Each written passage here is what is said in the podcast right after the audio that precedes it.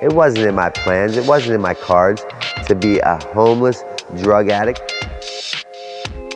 Because my disease of my addiction, it doesn't give me the privilege to have choices and options of what I will or will not do for one more. When I pick that first one up, it tells me when to go, who to go with, and where to go, and how long. When it says jump, I say how high. How to get there? How?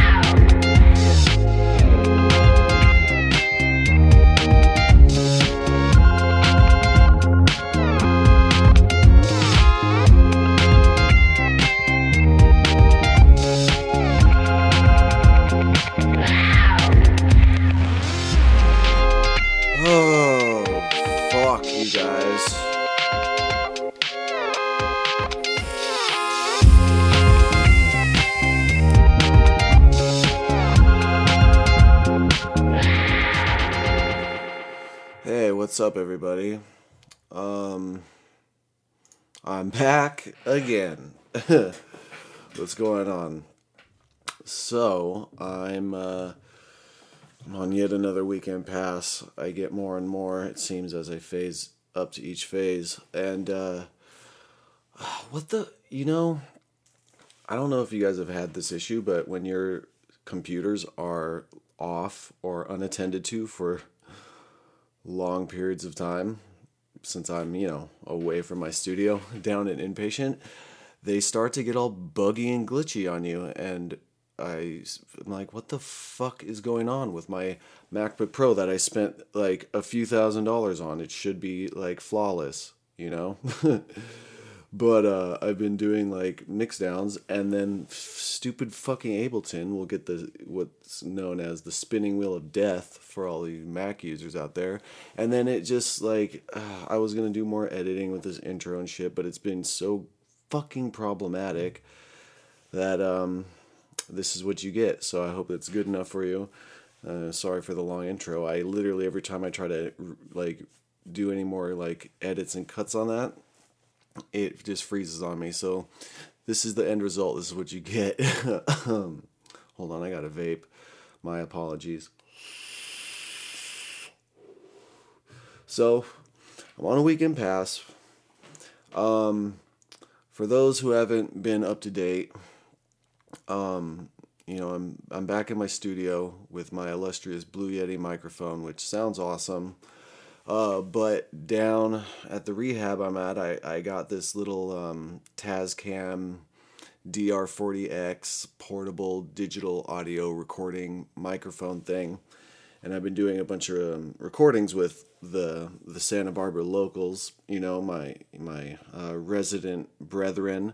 Um, and one day, uh, one of the staff members at my inpatient, uh, his name is Gabe, and um, he was like, "So when am I when am I going to be on your podcast?" And I was like, "Oh shit, I didn't think you were down." But I was like, "Fuck yeah, let's do this." So basically, this is uh, me just introing and segueing into introducing you to Gabe because we kind of just kicked right into it when we recorded and um, Gabe is a, a hardcore motherfucker. Uh, I just have to say that right now. Uh, I'll never forget my first day walking into inpatient. He walked up, uh, you know, my co-host and best friend Ryan, you know, uh, met me there and uh, he made sure I actually went to inpatient. And then Gabe walks in. He's like, "All right, get your shit. Let's go." And I was trying to upload like, or like I was trying to do something. I was trying to upload like several fucking podcasts, and I was like, oh, can I go back out to like the car and like just check on one thing real quick? And he's like, no, no, you cannot. God damn it. and uh, and he, dude, Gabe is fucking. He's insane, like in the best of ways. I mean, I know Gabe, you're listening, so I don't mean that in any other way but complimentary. But he's fucking just this huge muscle bound fucking dude who would look like he looks like he would smash me into the ground into a million pieces. And he almost came off with this like militant presence. I was like, "Fuck, this is like boot camp. I'm fucked." and, and he was he was definitely hard on me, and uh, you know, um, but he did that because it's like, dude, I'm new. I'm I'm a little shithead who's stuck in my old ways. so, uh, you know, I'd be in my room and he just burst in, making sure I wasn't doing anything I wasn't supposed to. And I'll be fucking sleeping in my bed in my fucking in my room and inpatient and I'll open my eyes and then he'll just be leering over me just like with this shit grin on his face. Or he'll catch me fucking dancing to music all fucking Caucasian. Dude, you, you, there's no privacy in inpatient. So, but he, he's wonderful at his job. He's hardcore as shit and uh, he uh, has been through a lot of shit and um, right before we were gearing up for this uh, podcast like interview or whatnot I had all these lists of like topics because you know he's been to prison uh, and seen some crazy shit there. I mean, he's got a glass eye. I didn't even know that until he he took it out one day, and I was like, oh my god, you have a glass eye. Like, how the fuck did you know? how did that happen? And um, so I wrote down all these topics like oh you know like you know just to try and pick at his brain like what was prison like you know in the 70s you know in california or how did you uh, come to lose your eye or this or that. And uh, you know he was very uh, firm on you know i don't tell war stories and i don't delve into my past. And i was like well and he's like what, what, what, what kind of topics you got? And i was like well yeah well i want to hear about prison stuff. He's like it sucks. You don't want to go there. Next. I was like, well, I wanted to get into how you fucking came to get a glass eye. He's like, I got hit in the head with a flashlight. What else you want to know?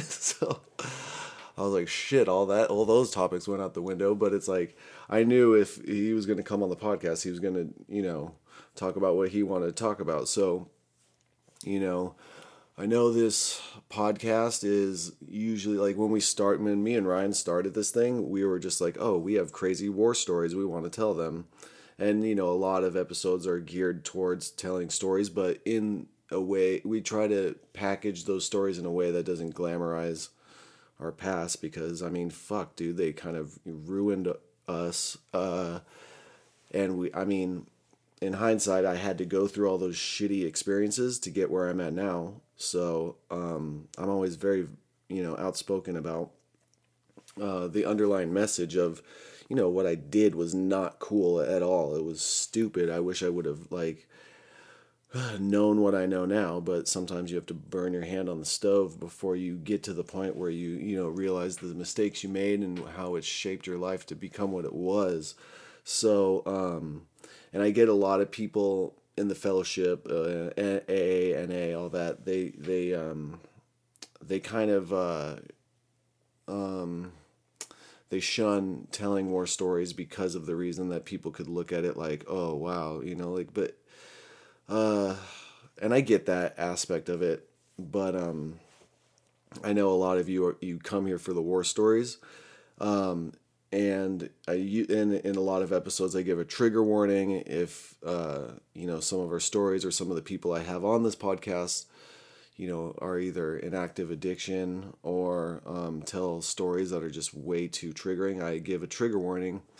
But this one, I have to give a, a recovery warning because this one's more geared towards recovery um, and the aspects of, you know, recognizing oneself and the reasons they use drugs and how to overcome that. So um, I know our listeners are kind of well, I um, assume, or my theory is that our uh, squadron, the brethren and of of this podcast, the listeners, are kind of um, grouped into two fac- factions where it's like some of you listening may be still using drugs, some of you may be in recovery, some of you want to hear those war stories, and some of you want to hear more recovery based. And so, our biggest challenge has always been not to be too triggering, but not too preachy um, with recovery, and that's been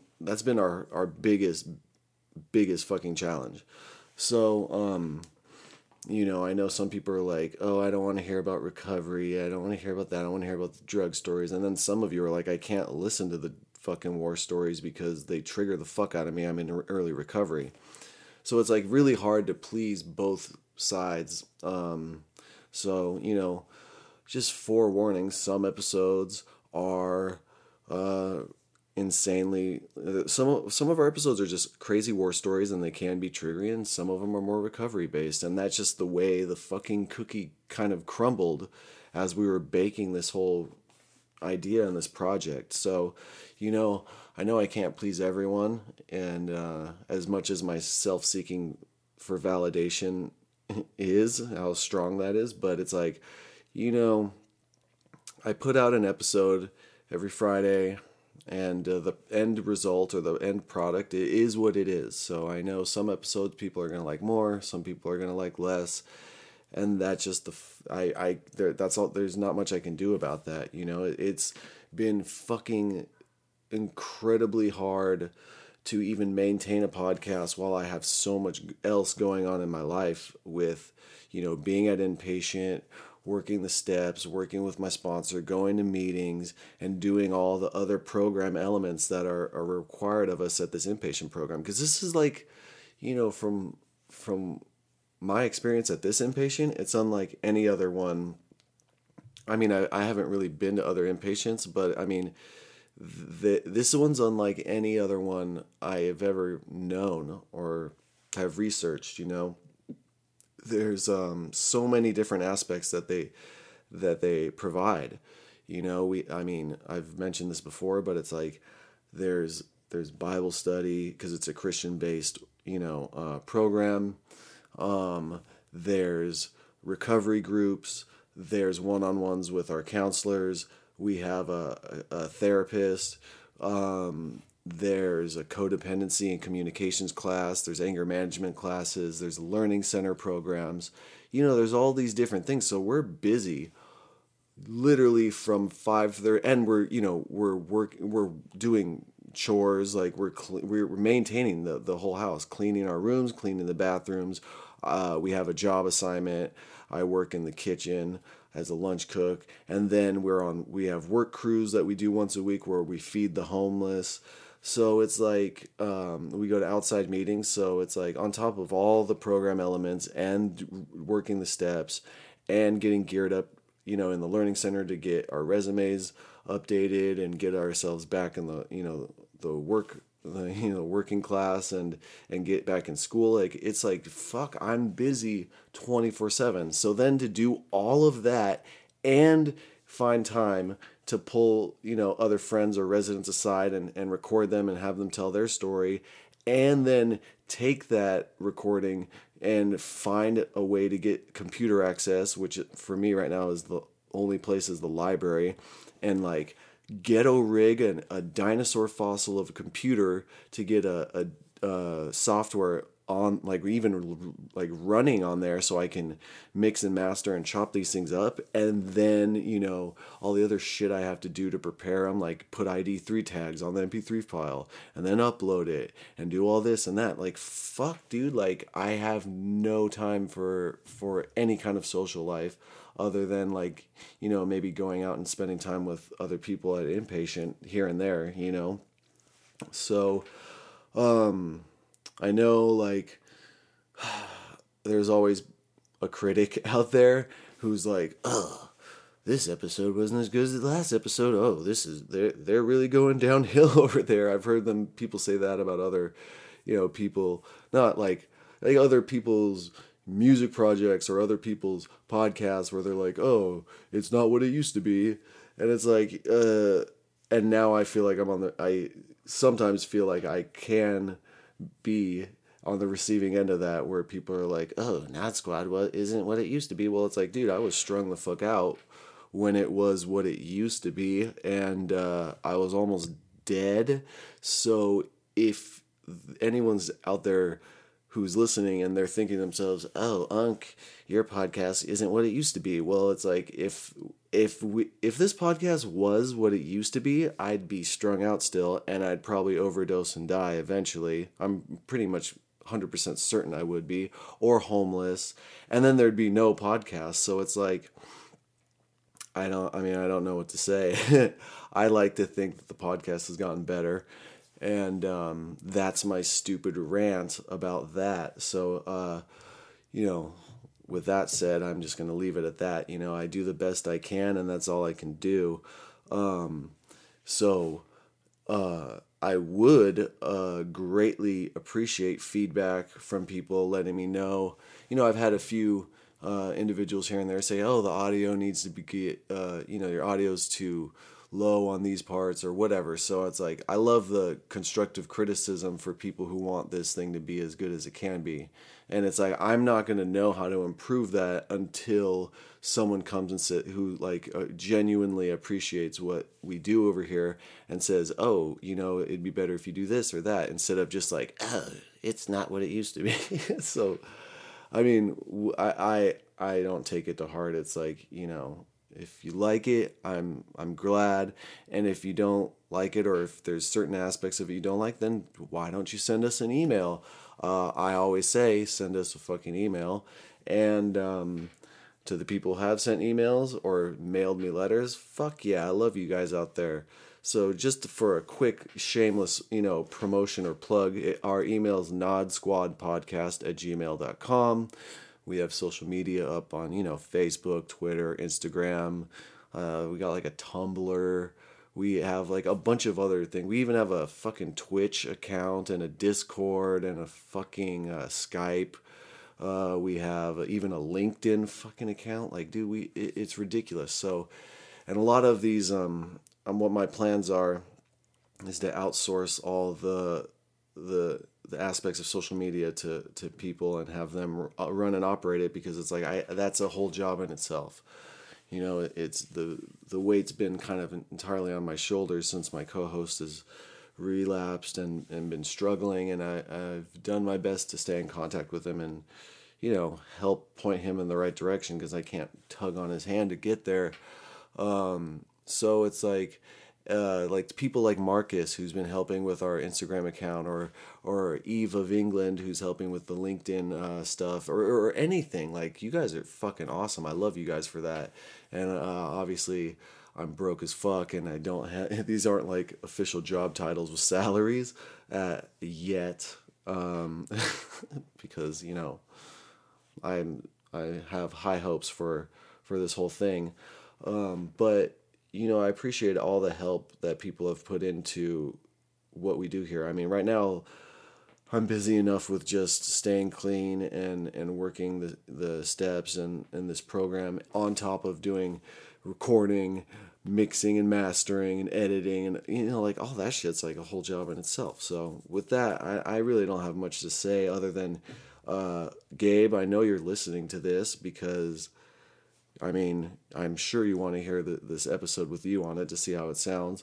Um, and I did have to censor out a few times when you mentioned uh, the board of directors of this inpatient. Um, you know, when I was even asking the person who runs our inpatient if he would be okay with me recording podcast episodes in the house, he was like, kind of, he was taken back by that request and a little I think he was a little overwhelmed with the the idea of it all that I'm recording stories with residents that can be broadcast all over the world via the internet. And um, you know I really appreciate him uh, for even allowing me to use uh, counseling rooms to record or, or areas in the building to record but he had a few requests uh, you know to that I needed to implement to be allowed to even do this, which was I can't say, you know, the name of the facility I'm at, and um, he doesn't want his name dropped on it, so I had to censor out his name. Uh, so you'll hear some, you know, sound effects where I have to edit that out. So I mean, no big deal. And oh, I can't really, uh, or not. I just he doesn't want me talking about things that happen within the facility, you know, breach of confi- confidentiality, all that. I mean, he, they have licensing uh, at stake. So, and I'm totally respectful of that, you know, like I don't want to put anyone, uh, anyone's, um, you know, career or anything in jeopardy for this stupid podcast, you know? So, uh, the people who I have had on from the house, we usually tell their, well, or mainly talk about their story before they had come to inpatient. Um, and I know a lot of people out there are like, oh, I want to hear about all the juicy gossip and juicy, spicy things going on at inpatient. Well, unfortunately, I'm not really at the liberty to talk about those things. Uh, and, you know, that's just the way it is, you know. Maybe one day I can, but as of right now, that is just not an option. So, um, one more thing I want to say is just yeah, thank you, Gabe, for coming on and um, just even giving me the time of day to come on and record and tell some of your the little, I guess your your experience, strength, and hope, as they say. Um, you know, Gabe is an amazing person. He's he's fucking hard as nails, and for all the crazy, you know, dark and violent, uh, like moments he's been through in life, he's bounced back and has an amazing life. And the way he even talks to us um, and like encourages us, but but I mean he's he's he's hard on us. Don't get me wrong, like, but he does that out of love for the sole purpose of wanting to see us grow. And um, you know the times I was out, you know, first there being a little fuckhead, breaking the rules and trying to get away with shit uh, he pulled me aside and, and instead of like shaming me or making me feel even shittier about my, my actions, he like actually, you know, talked some sense into me, and I don't think anyone's really done that before. Um, he's a good fucking dude, and uh, to see, to hear his story and see where he's at now, it's really fucking inspiring. So, Gabe, I know you're listening, and just I wanted to thank you again for everything you do at at this place. Like, I think the staff here is is like the cream of the crop. Like every person that works there is an amazing fucking person who's really helped hundreds, if not thousands, of people. Um, and I'm really glad to be there. Uh, I need to be there because if if I, I honestly don't want to, I wouldn't want to be at any other inpatient facility than the one I'm at now. I think they they have you know tried and true methods for helping people get their lives back on track. And you know not everyone makes it through this program and I get it and I'm really fortunate that you know it started making sense after a couple months like what my purpose was for being there. Um, it, it's just been a very surreal experience. It's been very strange and very uncomfortable, but also very beneficial. You know, I, have avoided, you know, getting uncomfortable for so long that uh, that feeling was so foreign to me because I was so used to numbing out uh, in response to feeling uncomfortable that it was just like my life became in just chaos and just totally destructive. Like how I'm even alive talking to you all right now is just a fucking miracle. Um, so with that, I'm just gonna get into this this fucking interview. Uh, you know, I did get one prison story out of him, which was is fucking hilarious. So I won't like you know spoil it for you, but yeah.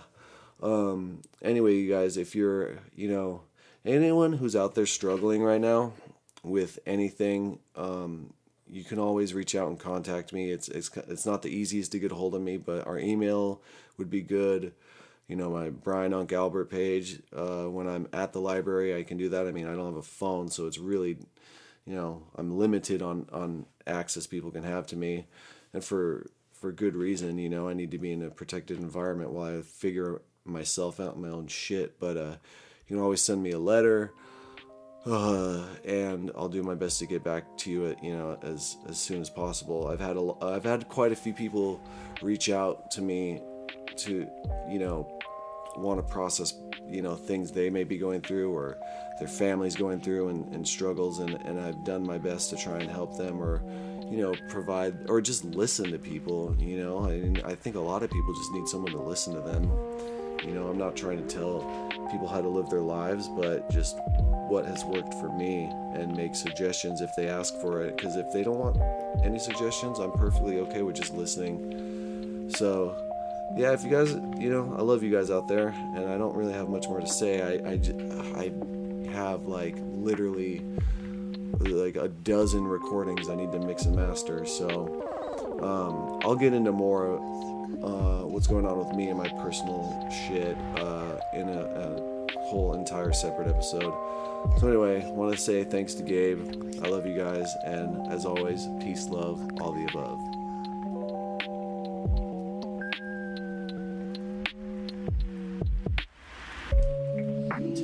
Shit out of me, so this is going to be Stop it. Why? I try to be, uh, I try not to be that way with you, dude. I know, but the first time I met you, you looked like you were going to kill me. So You know, I get that a lot. you get that a lot. Yeah, I do. It's like, damn, dude. Especially when I first got here.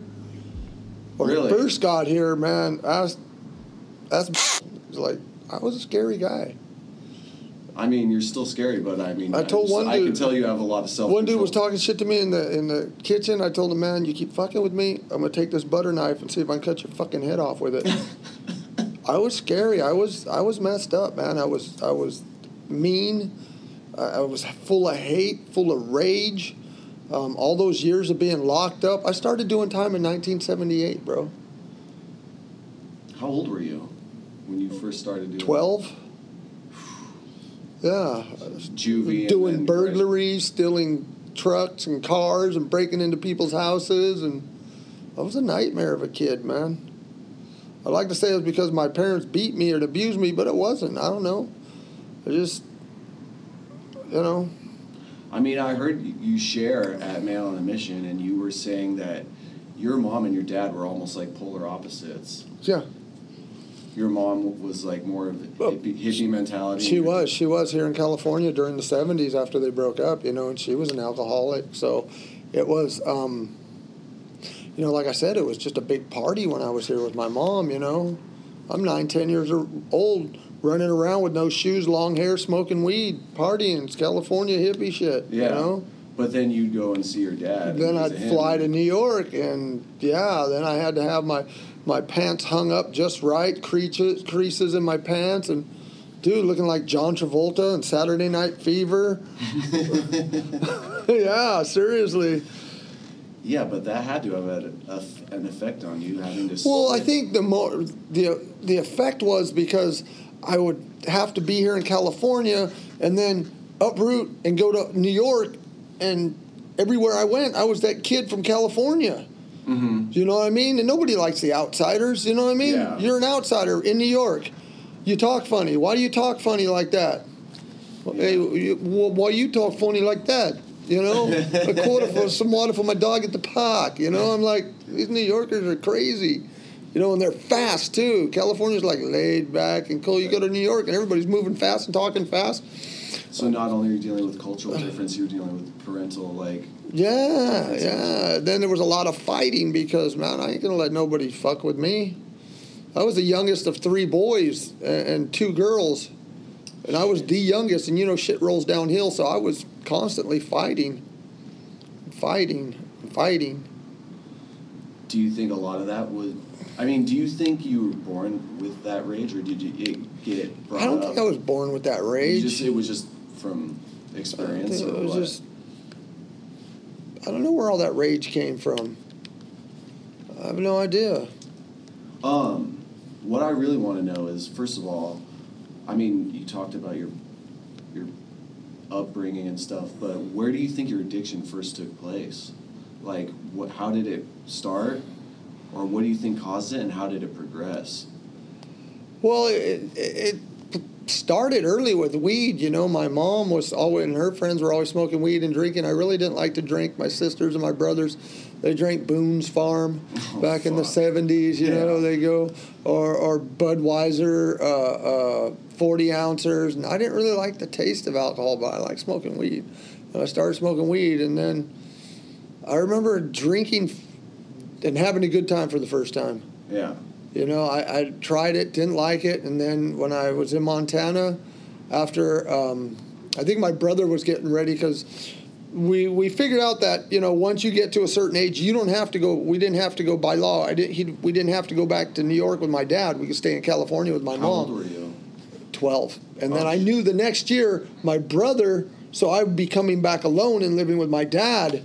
And I ran away from home, you know what I mean? I took off, and uh, my best friend, we were at his house, and his mom let him drink. And that night was the first time we had coffee and whiskey, and we were fucked up. Irish coffee. And I was like, this is cool. This is it right here. And after that, I mean, I just wanted to drink. So I kept running away. My dad would find me and drag me back home, and I'd run away. You know, until finally I did so much crime that they had to lock me up. My dad, you know, I'd run away and I'd do burglaries. At 12. Yeah. Fuck, that's insane to me. um, did you stay in Montana for for Yeah, I was there for a few, yeah. When I left the state of Montana, I was like 14, 15. Okay. I got out of, of YA there, and they told me I had to leave the state of Montana, and I wasn't allowed to come back till I was 18 or 21. I think it was of all the 18 because issues. Yeah, 18 you, you go to prison. You can go to prison in, in Montana. 18 you can drink in Montana, and 18 you can go to prison. And they have uh, they have Deer Lodge. It's a territorial prison, man. You drive by it, and it's just like out of the 17, 1800s. It's really yeah, it's gnarly. It's a gnarly prison. heavy politics and everything, or Uh, I don't know. I've never been to the prison per se. Mhm. I mean, I've drove, driven by it a few times in Deer Lodge, but um, I've never been to a prison in Montana. I was like, the YA in Montana was different from YA in California. Like YA in Montana was more like a college campus, right? They had one lockdown unit, and the rest were open units, and you walked to school in the morning. The only difference was is, say like you know people escape from places. Yeah. Well, you might escape from there. You can walk off and run, but as soon as you as soon as you leave, a siren goes on in town, and they pay the rednecks five hundred dollars to bring you back. No so shit. you're not going anywhere. yeah, you're you're wanted. You're, yeah, yeah. You There's a reward on on you. your The sirens go off in town, and every redneck with a pickup and a shotgun's looking for you. So you're really not going anywhere. then, to top it off, if you run, your lodge loses their cigarettes. Oh, so then when you get back, So- you're getting at your ass. Well, yeah, you go to to the lockdown unit, and then after you're there for like a month, then you get to go back to your unit. Then you get your ass whooped. That's You get a good beat down when you get back because we lost our cigarettes for a month because you decided to run and you weren't getting anywhere. And everybody will tell you, you're not going to get away, dude. I think two people ran when I was there. Jesus.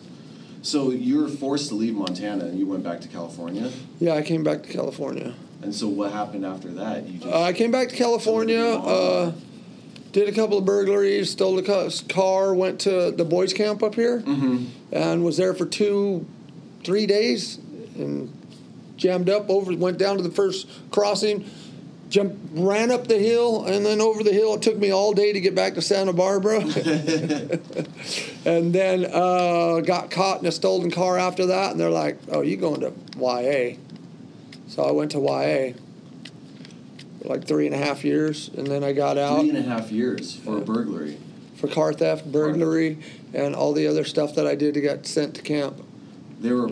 It sounds like they were a lot harsher on conviction rates back then. For juveniles, yeah, because you Yeah. you go until like you you figure out um, if you can come back to society or not. It's not like when you go to prison, you go you go. They give you so much time. In YA, it was like okay, you have to do all these things and get all this counseling, and and are you ready to go back to society? Do you think there were more programs back there for rehabilitation than there are now? Or I mean, you haven't been to prison in a while, but No, you just uh, tell them what they want to hear, man. Yeah. You eventually learn how to tell them what they want to hear, and then you can walk out the door. You know. So then I made it off off of YA parole, and uh, 1988. You know, just craziness. how long did you stay with your mom, or were you even staying with your mom? When you No, my that's another thing. My mom wouldn't take me out of YA. Uh huh. She wouldn't. That's why another reason why I stayed there longer. So my uncle, who really wasn't my uncle, but he was a close member of the family, mm-hmm. he took me. He told my probate my my parole officer, "I'll take the little son of a bitch." and he did. I did pretty good with Pancho. I did really good with him for a while. I did a lot. Of, I tree. I kept me working. He owned a tree company, and I was working for him. But you know, when you're eventually, like when he was there, I'd do good. But then he took off with his girlfriend and left me the trailer, and I was there by myself.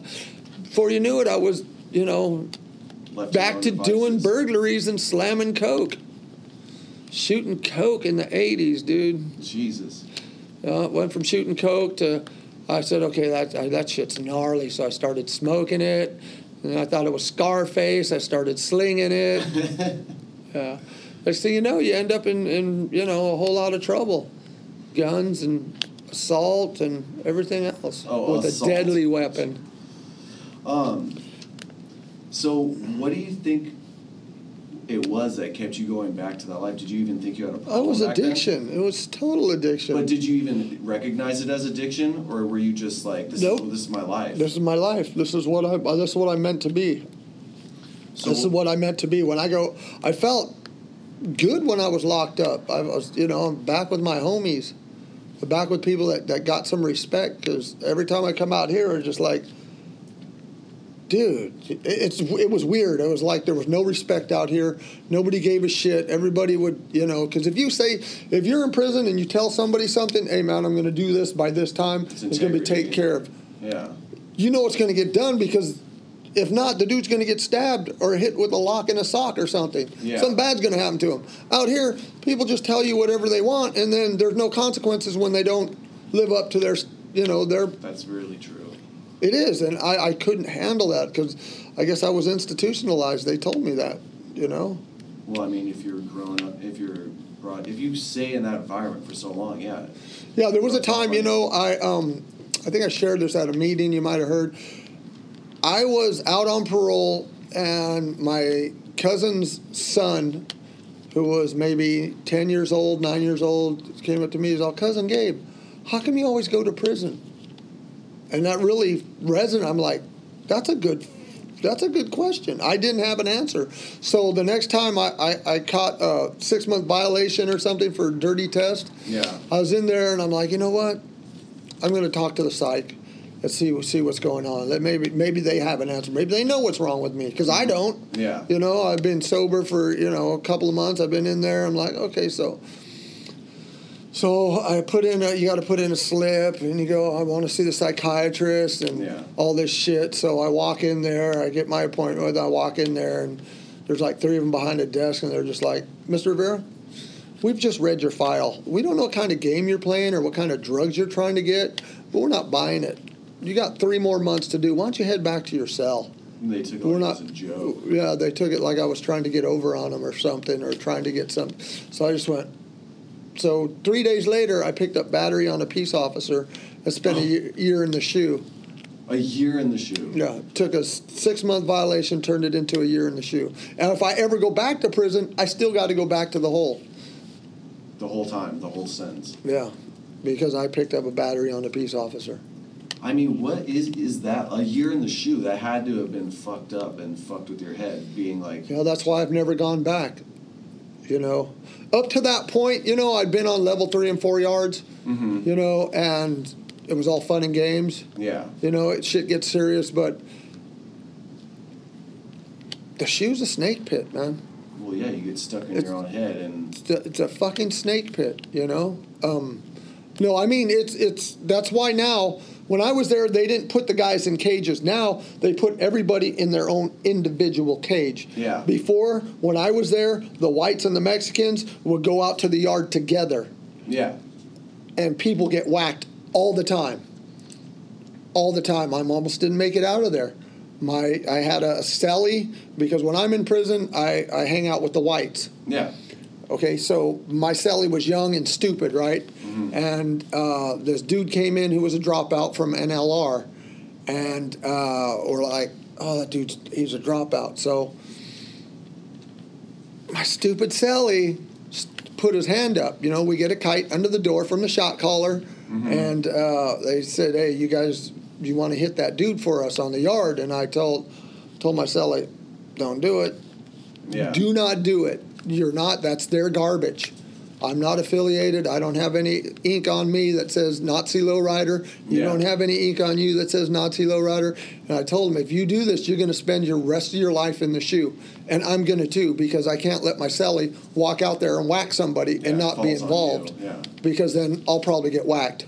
So I told him, if you really want it, just tell him no. No, he said, "Oh, no, I, I don't want to do this." I said, "Okay." So when they send the knife over, because they're going to send a knife over that they made out of a plastic cup, that's going to be in like two, three pieces. You get to shove it up your ass and take it to the yard because Yeah. at that time when you went to the yard and you whacked somebody, they send two guys, one to stab you or cut you, and the other one to beat on you. So I said, You're going to carry that knife in your butt to the yard, and I'll beat on the dude while you stab him. And uh, so, luckily for us, that dude locked it up and never came to the yard. So we went out to the yard, and he had to sit for two and a half hours with that knife up his ass. I told him that's what you get, stupid. I said, man, you don't don't do it, man. He had like two years to do in the shoe, and I'm like, you're 21 years old, bro. You're gonna you're gonna be affiliated with Nazi lowriders, and you're not a Nazi lowrider, and you're just gonna be used for the rest of your life that you spend in prison. That shit happens all the time too. Yes, it does. It's a snake pit. They will do, you know, they will get so bored in the shoe that they'll make shit up about somebody just so they can whack somebody. Yeah. That's how bad it is in there. It's a pit. It's not. It's not what people think, man. I lived it, and it was a fucking pit. And I, after I got out, at, and I never went back. I said, "That's it. I'm not going back. Prison's not. It's just not fun anymore. I'm not doing it." How old were you when you made that decision? That was 2002. Holy shit, that's when I graduated high school. Yeah. um so wait, I mean what would you say like what ins- what was the moment where you were like I mean, you made that decision not to go back and do crimes, but were you still using? I was still using, yeah. So Of course, I was still using. I just wasn't you were carrying not- a gun and pistol whipping people anymore. I was, and I was very, very scared about it. You know what I mean? I wouldn't, I wouldn't have any paraphernalia on me. If I had dope on me, it would be in the safe. Mm-hmm. If I was transporting, it would be in the safe. You know what I mean? I'd, I'd use a dollar bill to snort it, and that was it. I wasn't going to get caught with dope, and I wasn't going to get caught. you No, weren't slamming anymore? Or no, anything? nope. I wasn't. I because when you slam, you got to have rigs. Yeah. You gotta have a whole paraphernalia. If you're smoking, you got to have a pipe. I Mm-hmm. mean, uh uh I could just crush it up, do a line, big old half gram line. People look at me like I'm crazy. Like, nah. Well, you- by then, we would you had graduated to what methamphetamine or yeah, I've been doing meth since uh, 90. See, when did I get out? 93, 90, yeah, 92. 93. heroin too, or No, I didn't like heroin, man. I didn't. I did heroin in prison a few times. yeah, just snorted it, didn't slam it, but, but because it was there and it was offered to me and it was free. yeah. But no, I didn't. So when um, you're out of you're out of prison and you're you know trying to be as disciplined as possible with your drug addiction, but I mean, obviously it must have spiraled out of control still though.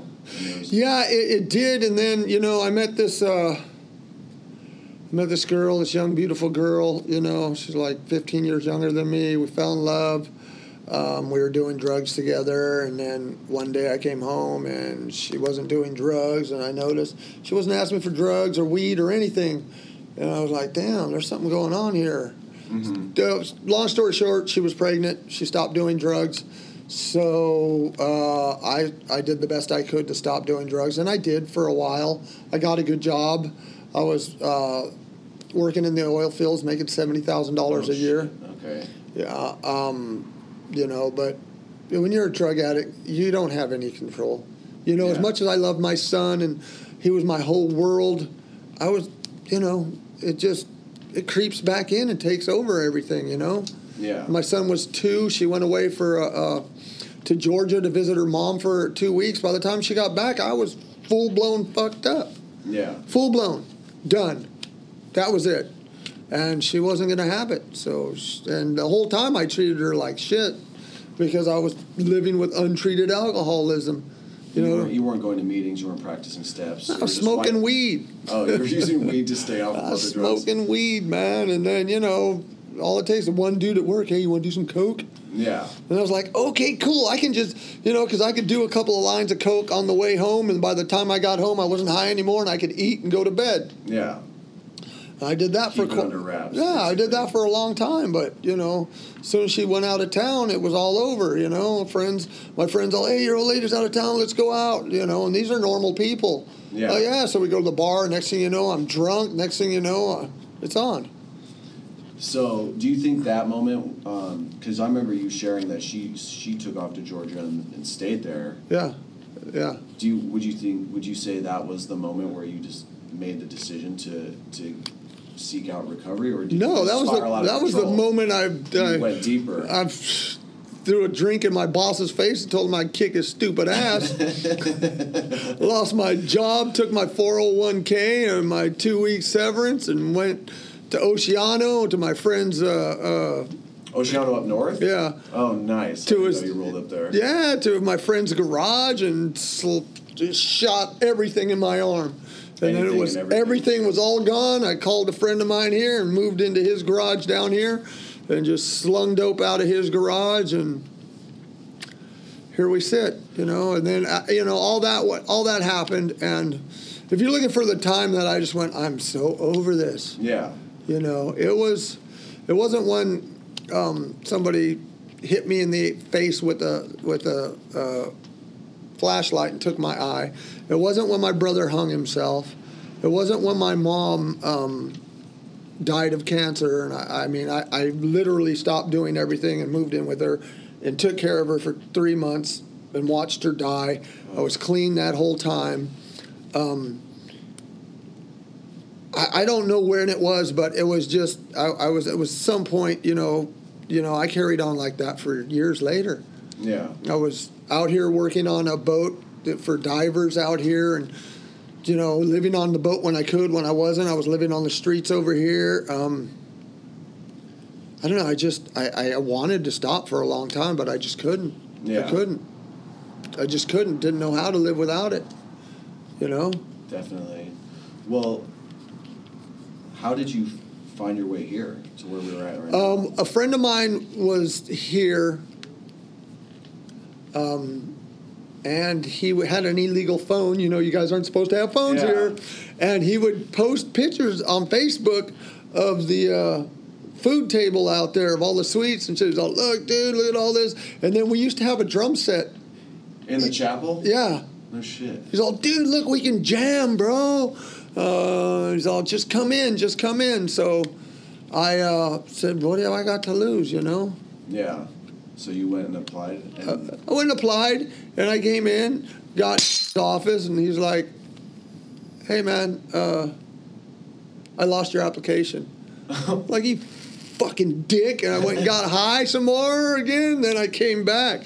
You know, I went out and just went out and came back because I don't know. I I just wanted to see if, if recovery worked yeah. you know, because nothing else had. When my son was born, it didn't work. When my mom died, it didn't work. Even I was getting out. I was getting out of jail for stabbing those two guys on the pass, mm-hmm. and the lady was. She knew my mom was behind the counter. She was doing my release. She's all, "How long's your mom been passed away?" She's all, "Is this how? Is this how you want to repay her memory? Is this Yeah. how you want to, you know?" Respect her memory, or I can't remember what she said, but it just made me go, "Fuck," you know. Yeah. That's Um, heavy. Yeah, and it's like, dude, I was like on the verge of going to prison for the rest of my life. And you knew that you knew where that road was going to lead exactly, even before it was you were at that point. but yeah, I was living up there on the pass, and you know, it had. This wasn't that long ago. It was 2013, 14. Fuck. Yeah, I uh, a couple of guys. I was fighting one dude, and the other dude jumped in, so I stabbed them both. Fuck. Um, what was the what was your experience like here? Like, what did you learn about yourself, and what did you learn about like recovery in general? Because you like when you share, like you say shit that I wish I could think of at the spot when I get called on, but I'm still like, It comes with practice, dude. I didn't. I used to sit there and uh, duh, duh, you know, it, it just comes. It's just like anything, man. I mean, we're our brains are physically wired to get better with every time we do something. Every Yeah. time we do something, we get better at it, and our brains are just wired like that. So you just got to keep doing it and going to book studies and learning about our disease because the more you know, the farther you're going to go in life. You know, as far as you know, self knowledge is not going to do it. Mm-hmm. The knowledge of our disease and what we need to do to keep it at bay, that's what's going to get you a better life, man. And you know, it took me a long time to do it. That's why when I see you guys come in young at your I mean, you're still pretty young. I'll be 54 this year, man. Yeah. And um I came in when I was 50 years old. I came to this program when I was 50 years old, bro. yeah, Do you imagine the fear of the future that I had? yeah, Yeah, and then all the regret in the past. It was just, but I learned here to live in the right now. You know, I, there was a bunch of times I wanted to leave. yeah, And the dude that just died a little while ago got hit by a bike over there. Um, he was a good friend of mine. He was here, and he, you know, I was sitting in, um, I was sitting out there in, in the dining room, and uh, you know, I was just thinking. I just got here and was like, "Fuck this place. It's lame. People are stupid. I don't know know anybody." And then I looked up, and he was standing there smiling at me. He was, he was like, "What are you doing?" I'm like, "I don't fucking know, dude." yeah. He's like, I'm glad you're here, man. You know, and he, he we used to do a lot of drugs together for a lot of years. I known this guy, man, and just like, just hang in there, man. Don't leave. And he took me to meetings, and he, you know, talked me off the ledge the few times I wanted to leave, and um, it just breaks my heart that, that that people don't get this, you know. And soon as he got his his Harley Davidson back and a few bucks in his pocket, he was gone. You relapsed, or He relapsed and now he's dead. that's the person who got you in here? No, he was already here. Oh, okay. The other guy that got me in here, he's dead too. He got hit by a train. He, he got asked to leave this program. He was asked to leave this program because he couldn't grasp the whole concept of God Yeah, or higher power or whatever you want to call it. He couldn't grasp that. We had several talks about it. We used to go to the beach and stuff, and we had several talks about it. And he's like, "Man, you know, I just, I just can't get there." You know, I had a dream the other night. I was standing on a on a, a, a plank on a ship, and they were trying to poke me over to this this whole concept of God, and I wouldn't go. I kept backing up into the blade. Were you ever a religious person when No. you were growing up? No, my dad was. My dad was very religious when we lived in Montana. Okay. He was very religious to the point where I have a huge resentment against Christianity. But I don't. It, I'm over that resentment today. But was I that for, a challenge overcoming that hurdle though? No. Here or was no, it, because honestly, I was so beaten and broken when I got here. Mhm. You know, I was just I was just beaten. You know, Yeah. So my best friend willing- died in my arms. My brother hung himself. My sister died. My mom died. I, my son was gone. Yeah. I was I had nothing and nowhere to go. And that's I believe I was I needed that to get to where I am today. If I would have had any shred of anything to hold on, if I would have been going, okay, I'm just going to go to this program till I can get me a girlfriend and a car and, and you know, a nice watch. Now I have several nice watches and, and a nice car and Yeah. a job I love. I would have been fucked. Yeah. Literally. All I wanted to do when I got here was not drink and not use and not need any substance to distort my perception of reality and what the world has to offer. So, fast forward when you graduated, did you? What was? Where? Where did you? What? like where were you at in like that part of your life? Like were you did you have any sense of like where you were planning on going or or what you wanted no, I was I was just living for the moment, like I, I do. I just I just live in the now, because like I don't know if you heard me say this, but if I try to live in the future, it's scary.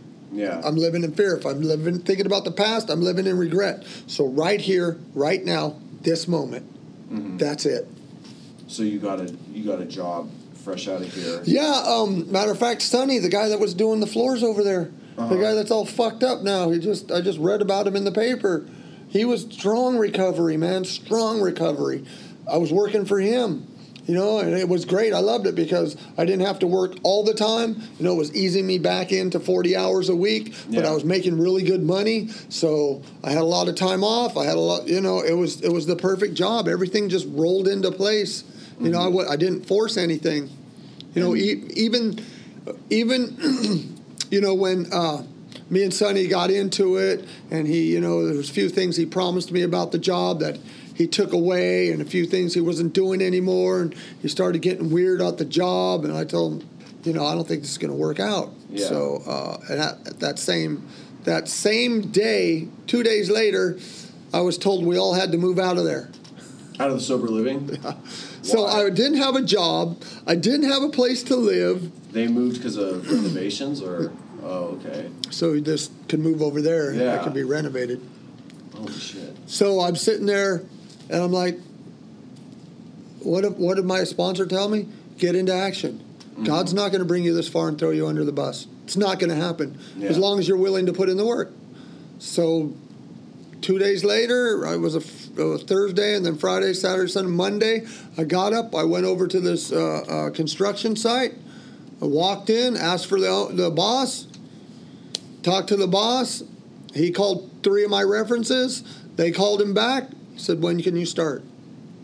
And then you did that, but then what led you to getting the position where you're at now? Oh, I've always wanted to work here from the moment I, I got here, and I had to go work on uh, live on the homeless side because um, uh, because I was dirty for weed, so I could they wouldn't let me in.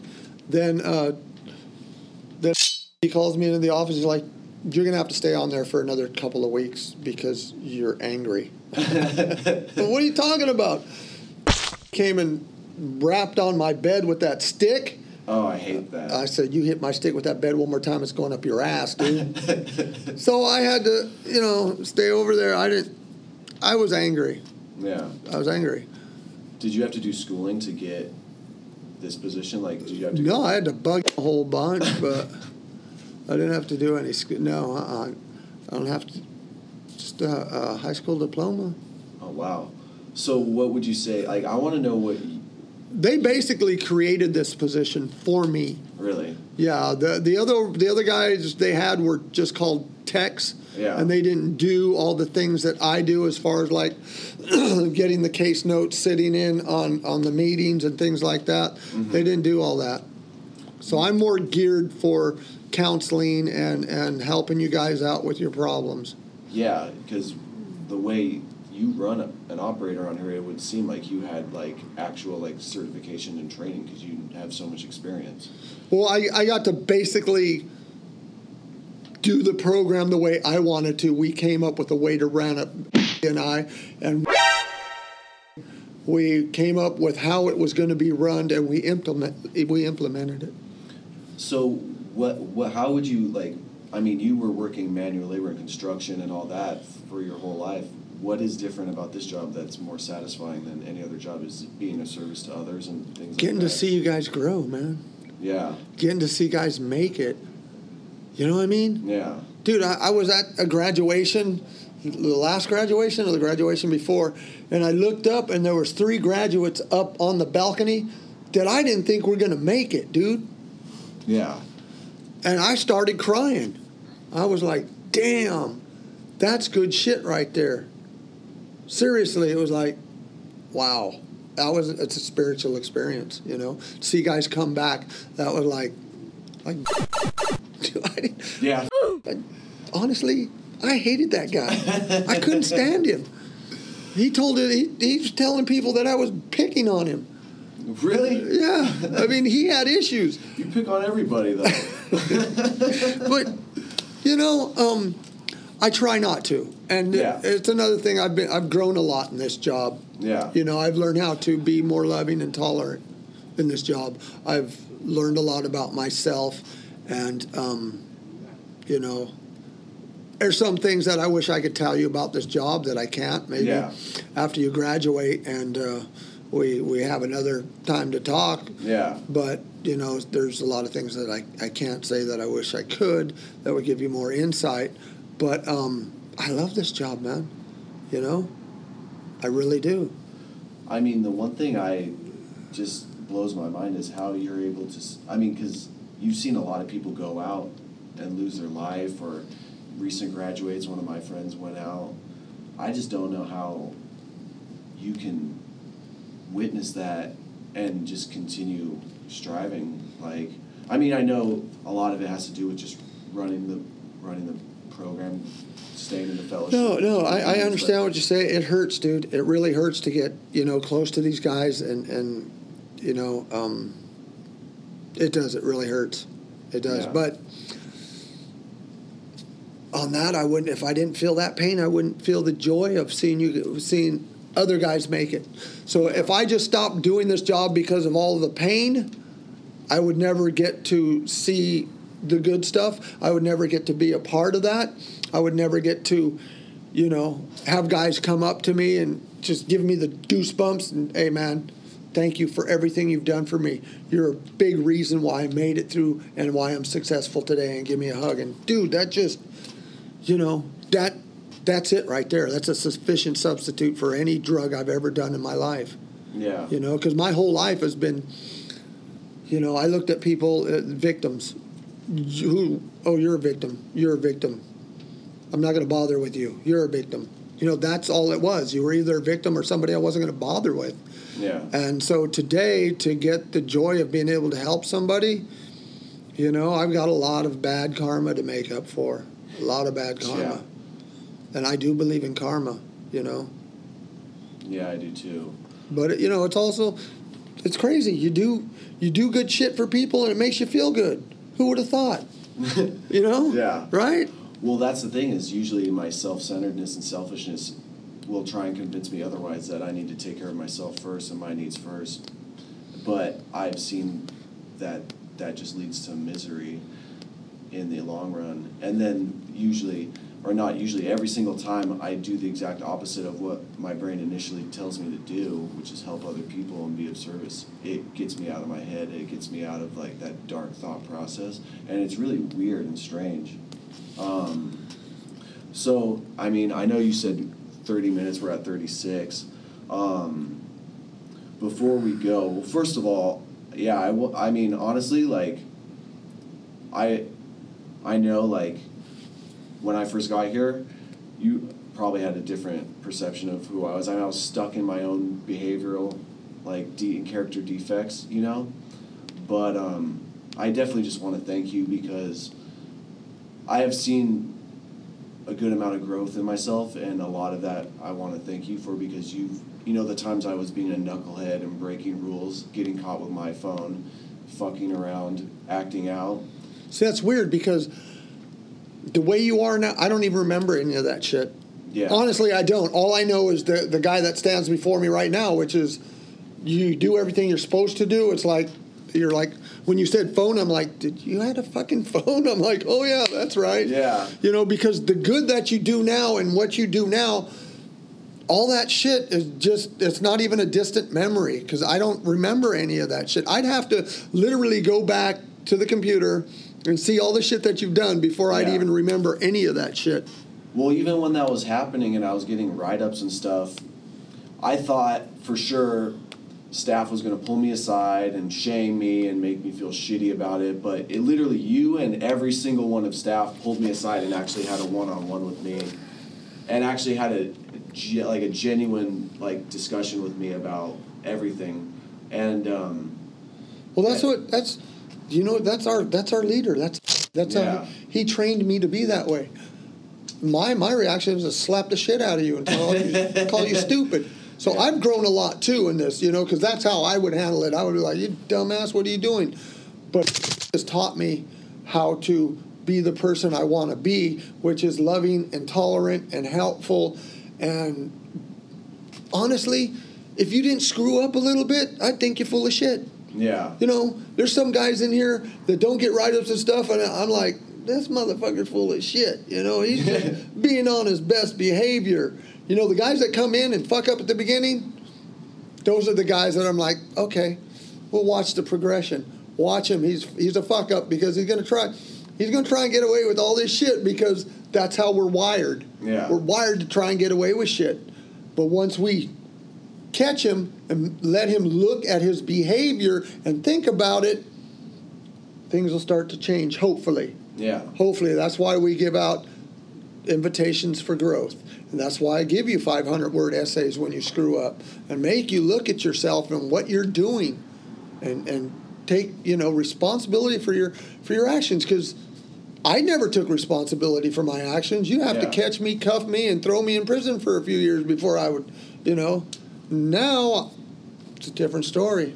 Well, yeah, and I, I, I think what uh, blew me away by all that was, you know, I'm so used, I was so used to fucking up and then getting fucked off and people just dis, disbanding and disowning me or rejecting me, that when I, even though I did all that and I was still provided an opportunity, but also encouragement to push past that and grow, it was really a, a huge motivator for me to do good the next time around because I, I knew that staff and you, everyone had like actually believed in me, which was like weird because I was like for the first time ever, I had gotten that, and it was um, it was really impressive, and I, I just appreciate all of that. Um, is there the last just to, you know, end it? But is there any because, you know, a lot of people listen to this who are still struggling in their addiction, who are you know feel lost and feel like they can't do it on their own. If there's is there anything you would want to say to anyone listening right now who's just Yeah, you can't do it on your own. yeah You absolutely cannot do it on your own. That's why they call it a we program, not a me program. yeah Honestly, for for you know surrender. Surrender. If you're really struggling and you're really tired and you're really sick, surrender to this program, man. I'm telling you. I, I thoroughly, you know, sur- just surrender. Take direction that, you know, and don't be like, okay, well, I've gone to a couple of meetings and, you know, it doesn't work. Well, have you wor- you got to work it. You got to get a sponsor. You've got to take direction and you can't say no. All the no had been beaten out of me when I got here. All of it. I said yes to everything. You know how hard it is for a convict to, for somebody to say, hey, get on your knees and pray. The fuck am I? you don't you don't get on your knees. That's weak people bullshit. You know what I mean? But I said, okay, I'm gonna do whatever you. That's the first thing he told me to do, and I was like, holy fuck. I got to get on my knees. Yeah, you got to get on your knees. Doesn't matter who you pray to, Yeah. but you're showing some humility. You're doing something different. And that humility, you're beating your ego down because ego is the number one killer of us motherfuckers. At least for me, my ego is. yeah It'll it'll take me out, man. There's a guy that always says, "My ego is not my amigo." I love that. It's true, man. Yeah, I've heard that. You know. So that that's where it started for me. That's right where it started for me. He's like, I don't care who you pray to, Allah, the kitchen sink, whatever, the sunshine. Just get on your knees in the morning and ask the universe, the pigeon on the fucking windowsill outside, hey man, help me make it through another day. And before you go to bed, get on your knees again. I'm like, and then to do that in a room with six other guys, yeah that's but I did it. mm, That's the point. I did it, you know? And I'll tell you what, I looked around that room, and the guys that didn't do it, they're all fucked up right now. Yeah All of them.